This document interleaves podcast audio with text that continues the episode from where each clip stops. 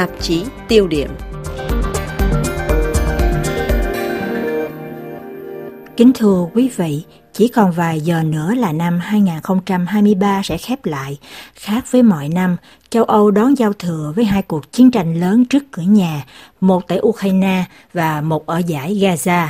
Trong khi đó ở châu Á, bán đảo Triều Tiên, eo biển Đài Loan, Biển Đông, nguy cơ xung đột vũ trang cũng đang chực chờ bùng phát. Và cũng chưa có lúc nào uy tín của siêu cường Mỹ bị thách đố gay gắt như trong năm nay.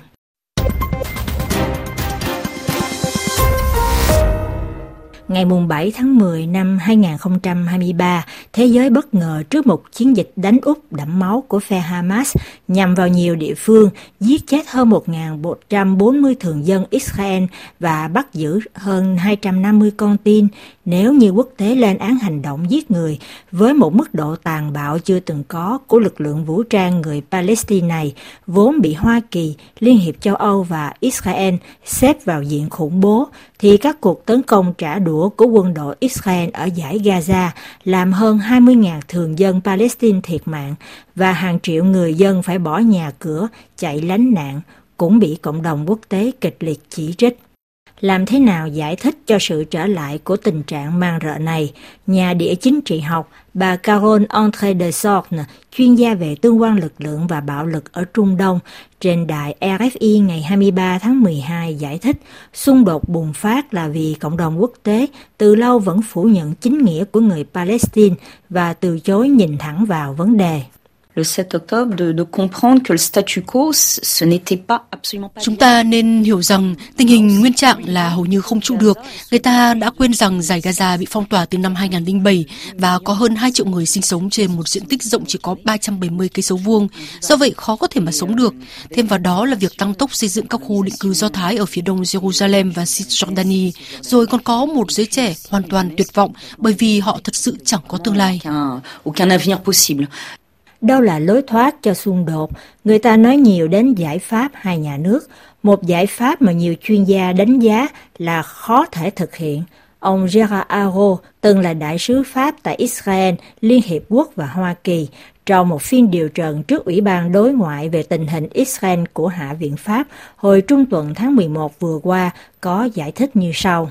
Et, et, le problème central euh, que de la justice Jordanie, c'est que c'est la terre de la Bible. Vấn đề cốt lõi của Cisjordani nằm ở điểm đây là vùng đất thánh. Ở đây quý vị có hai cản trở chính. Thứ nhất là cản trở an ninh, bởi vì khi hình thành nhà nước Palestine tại Cisjordani, tức là chúng ta sẽ có một nhà nước Palestine chỉ nằm cách Tel Aviv có 14 cây số, cách sân bay quốc tế Ben Gurion của Israel 5 cây số. Vì vậy, chỉ cần một quả rocket là Israel ngừng hoạt động. Hơn nữa, người dân Israel họ không muốn hòa bình, họ muốn có an ninh, nghĩa là theo một cách nào đó, Israel luôn trong tình trạng chiến tranh từ năm 1948 và có thể nói rằng Israel đã quen sống trong những điều kiện như thế. Nhưng đối với họ, mục tiêu chính yếu vẫn là an ninh. Điều thứ hai, đó là một nền an ninh phải do chính họ bảo đảm. Do lịch sử đất nước, người Israel không tin tưởng bất kỳ ai cho an ninh của mình và đương nhiên là cả với Hoa Kỳ chẳng hạn. Do vậy, bất kỳ ý tưởng nào về một lực lượng quốc tế, lực lượng các nước Ả Rập hay một lực lượng Liên Hiệp Quốc đều không có chút cơ may nào được chấp nhận bởi một đất nước mà tôi có thể nói là bị cuồng ám. Ẩn sau cuộc xung đột này còn là một ván cờ lớn giữa các cường quốc trong khu vực. Cuộc xung đột này là một đòn giáng chặn đường Israel bình thường hóa quan hệ với nhiều nước Ả Rập, đặc biệt là với Ả Rập Xê Út, trong khuôn khổ thỏa thuận Abraham được thương lượng dưới sự chủ trì của chính quyền Donald Trump vào năm 2020.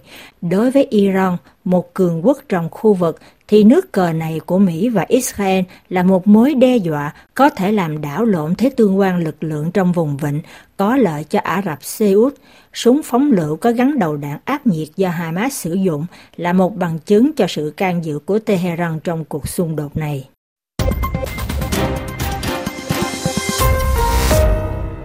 Xung đột ở giải Gaza đang che lấp một cuộc chiến khác kéo dài từ gần 2 năm. Cuộc chiến chống quân xâm lược Nga của Ukraine diễn ra ác liệt trong những ngày cuối năm. Cuộc phản công của Kiev và các đồng minh phương Tây trông đợi bắt đầu từ tháng 6 đã gặp thất bại, như lời thừa nhận của Tổng tham mưu trưởng quân đội Ukraine với tuần báo Anh The Economist. Tổng thống Ukraine ông Volodymyr Zelensky trong cuộc họp báo truyền thống cuối năm phải nhìn nhận rằng chiến tranh không biết hồi nào kết thúc. Lời thừa nhận chua chát được đưa ra vào lúc Tổng thống Mỹ Joe Biden chưa thông qua được gói viện trợ bổ sung 60 tỷ đô la cho Ukraine do vấp phải những phản đối mạnh mẽ từ đảng đối lập Cộng hòa. Tệ hơn nữa, theo báo cáo do Viện Nghiên cứu Kinh tế Quốc tế Kien của Đức, thì cam kết trợ giúp của các nước đồng minh của Kiev trong năm nay đã rớt xuống mức thấp nhất tính từ đầu cuộc chiến xâm lược của Nga vào tháng 2 năm 2022. Trong khi đó, quân đội Nga được chi viện thêm 300.000 quân dự bị và trang bị thêm nhiều vũ khí đạn dược từ nhiều nguồn cung mới như Iran, Bắc Triều Tiên vân vân vẫn tiếp tục các cuộc oanh kích Ukraine ngày đêm và mở nhiều cuộc tấn công khác. Hạ viện Nga cuối tháng 10 vừa qua còn thông qua một khoản ngân sách quốc phòng cho năm 2024 tương đương với mức 107 tỷ euro, tức chiếm khoảng 6% GDP của đất nước, tăng 70% so với năm 2023, chỉ chiếm có 3,9% của GDP. Quyết định này thể hiện quyết tâm theo đuổi chiến dịch quân sự trong thời gian dài, một cuộc chiến tiêu hào chống Ukraine. Giáo sư địa chính trị bà Karen Krimo, chuyên gia về không gian hậu Xô Viết, nhà sáng lập Trung tâm Nghiên cứu về Nga và Đông Âu tại Geneva, trên làn sóng của RFI ngày 9 tháng 12 phân tích. Oui, c'est une guerre d'usure, on l'a vu, on l'a vu dès le début. De... Đây là một cuộc chiến tiêu hao, chúng ta đã thấy điều này ngay từ đầu cuộc chiến. Vào lúc các mục tiêu của Nga không thể đạt được ở miền Nam, chiến sự đã diễn ra ở phía đông đất nước và phía nam của các vùng lãnh thổ bị chinh phục. Cuối cùng Nga đã đóng quân trên những vùng lãnh thổ bị chiếm đóng với những tuyến phòng thủ mà rủi thay là họ đã có thời gian để dựng lên. Và tình trạng này hiện đặt Ukraine vào thế khó khăn trong cuộc phản công vốn không mang lại kết quả như chúng ta mong đợi. Với 17% lãnh thổ Ukraine Ukraine bị Nga chiếm đóng, đây thật sự là một cuộc chiến tiêu hao tại Ukraine. Vào lúc mùa đông đang đến và với thất bại của cuộc phản công, người ta sẽ phải chứng kiến tình trạng này kéo dài trong nhiều tháng, thậm chí là nhiều năm.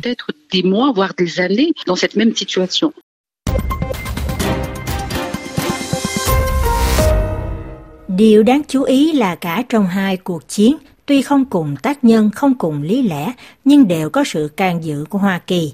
Tại Ukraine, Washington tham gia gián tiếp thông qua các viện trợ vũ khí và tài chính. Còn với Israel, Mỹ can dự trực tiếp qua việc cung cấp đạn dược, triển khai lực lượng khi cho điều hai hàng không mẫu hạm đến Đông Địa Trung Hải và nhất là bằng lá phiếu phủ quyết ở Liên Hiệp Quốc. Nhưng Hoa Kỳ có thể gồng mình che chở cho các đồng minh đến đâu nếu như có thêm một mặt trận thứ ba ở châu Á. Các vụ va chạm giữa Hải quân Trung Quốc và Philippines tại những vùng lãnh hải có tranh chấp ở Biển Đông trong năm nay đã gia tăng đáng kể. Chính quyền Manila đã xích lại gần hơn với Mỹ khi quyết định mở thêm bốn căn cứ quân sự cho quân đội Mỹ bố trí vũ khí và luân chuyển quân. Trả lời RFI tiếng Việt ngày 19 tháng 12 vừa qua, giảng viên Laurent Gedeon, trường Đại học Sư phạm Lyon giải thích, Bắc Kinh luôn ý thức rằng xin trích Philippines là một nhân tố và là một tác nhân quan trọng trong các nước cờ nếu xảy ra xung đột ở Đài Loan. Điều này không chỉ do mối quan hệ đồng minh của Manila với Mỹ, mà còn do vị trí địa lý gần gũi của quần đảo với Đài Loan. Chẳng phải vì thế mà Trung Quốc trắc nghiệm thường trực phản ứng của Mỹ hay sao? Bài phân tích trên trang mạng France ngày 12 tháng 12 cũng tự hỏi, đã can dự vào nhiều nơi khác, liệu Hoa Kỳ có thật sự muốn hoặc có đủ khả năng để can dự vào chỉ vì một hòn đá mang tính biểu tượng ở Biển Đông. Việc rút quân trong hỗn loạn ở Kabul năm 2021 từng bị Moscow diễn giải như là một tín hiệu rằng Washington có lẽ sẽ không hành động gì đối với cuộc xâm lược Ukraine xảy ra 6 tháng sau đó. Vậy việc bỏ rơi Ukraine ngày nay cũng có nguy cơ đưa ra một tín hiệu tương tự cho Trung Quốc ở châu Á, đó là chưa kể đến những hành động khiêu khích của Bình Nhưỡng trên bán đảo Triều Tiên. Với vị thế siêu cường, Hoa Kỳ buộc phải liên tục đặt uy tín của mình lên hàng đầu trước mỗi cuộc khủng hoảng, mỗi thách thức từ một cường quốc khác. Nhưng vấn đề thực sự đặt ra là liệu Mỹ có còn muốn giữ thứ hạng này hay không? Trong chưa đầy một năm nữa, Hoa Kỳ sẽ tổ chức bầu cử tổng thống. Chiếc bóng của ông Donald Trump ngày một lớn và người ta có nhiều rủi ro nhìn thấy sự đối đầu về hai tầm nhìn đối nghịch nhau về thế giới cũng như là vai trò của Mỹ. Bài phân tích của Fonsente lưu ý, cử tri Mỹ sẽ không bỏ phiếu cho việc ủng hộ hay chống trợ giúp Ukraine, hậu thuẫn Israel hay can thiệp vào Biển Đông, nhưng lá phiếu của họ sẽ có những tác động lớn cho tất cả các cuộc khủng hoảng này.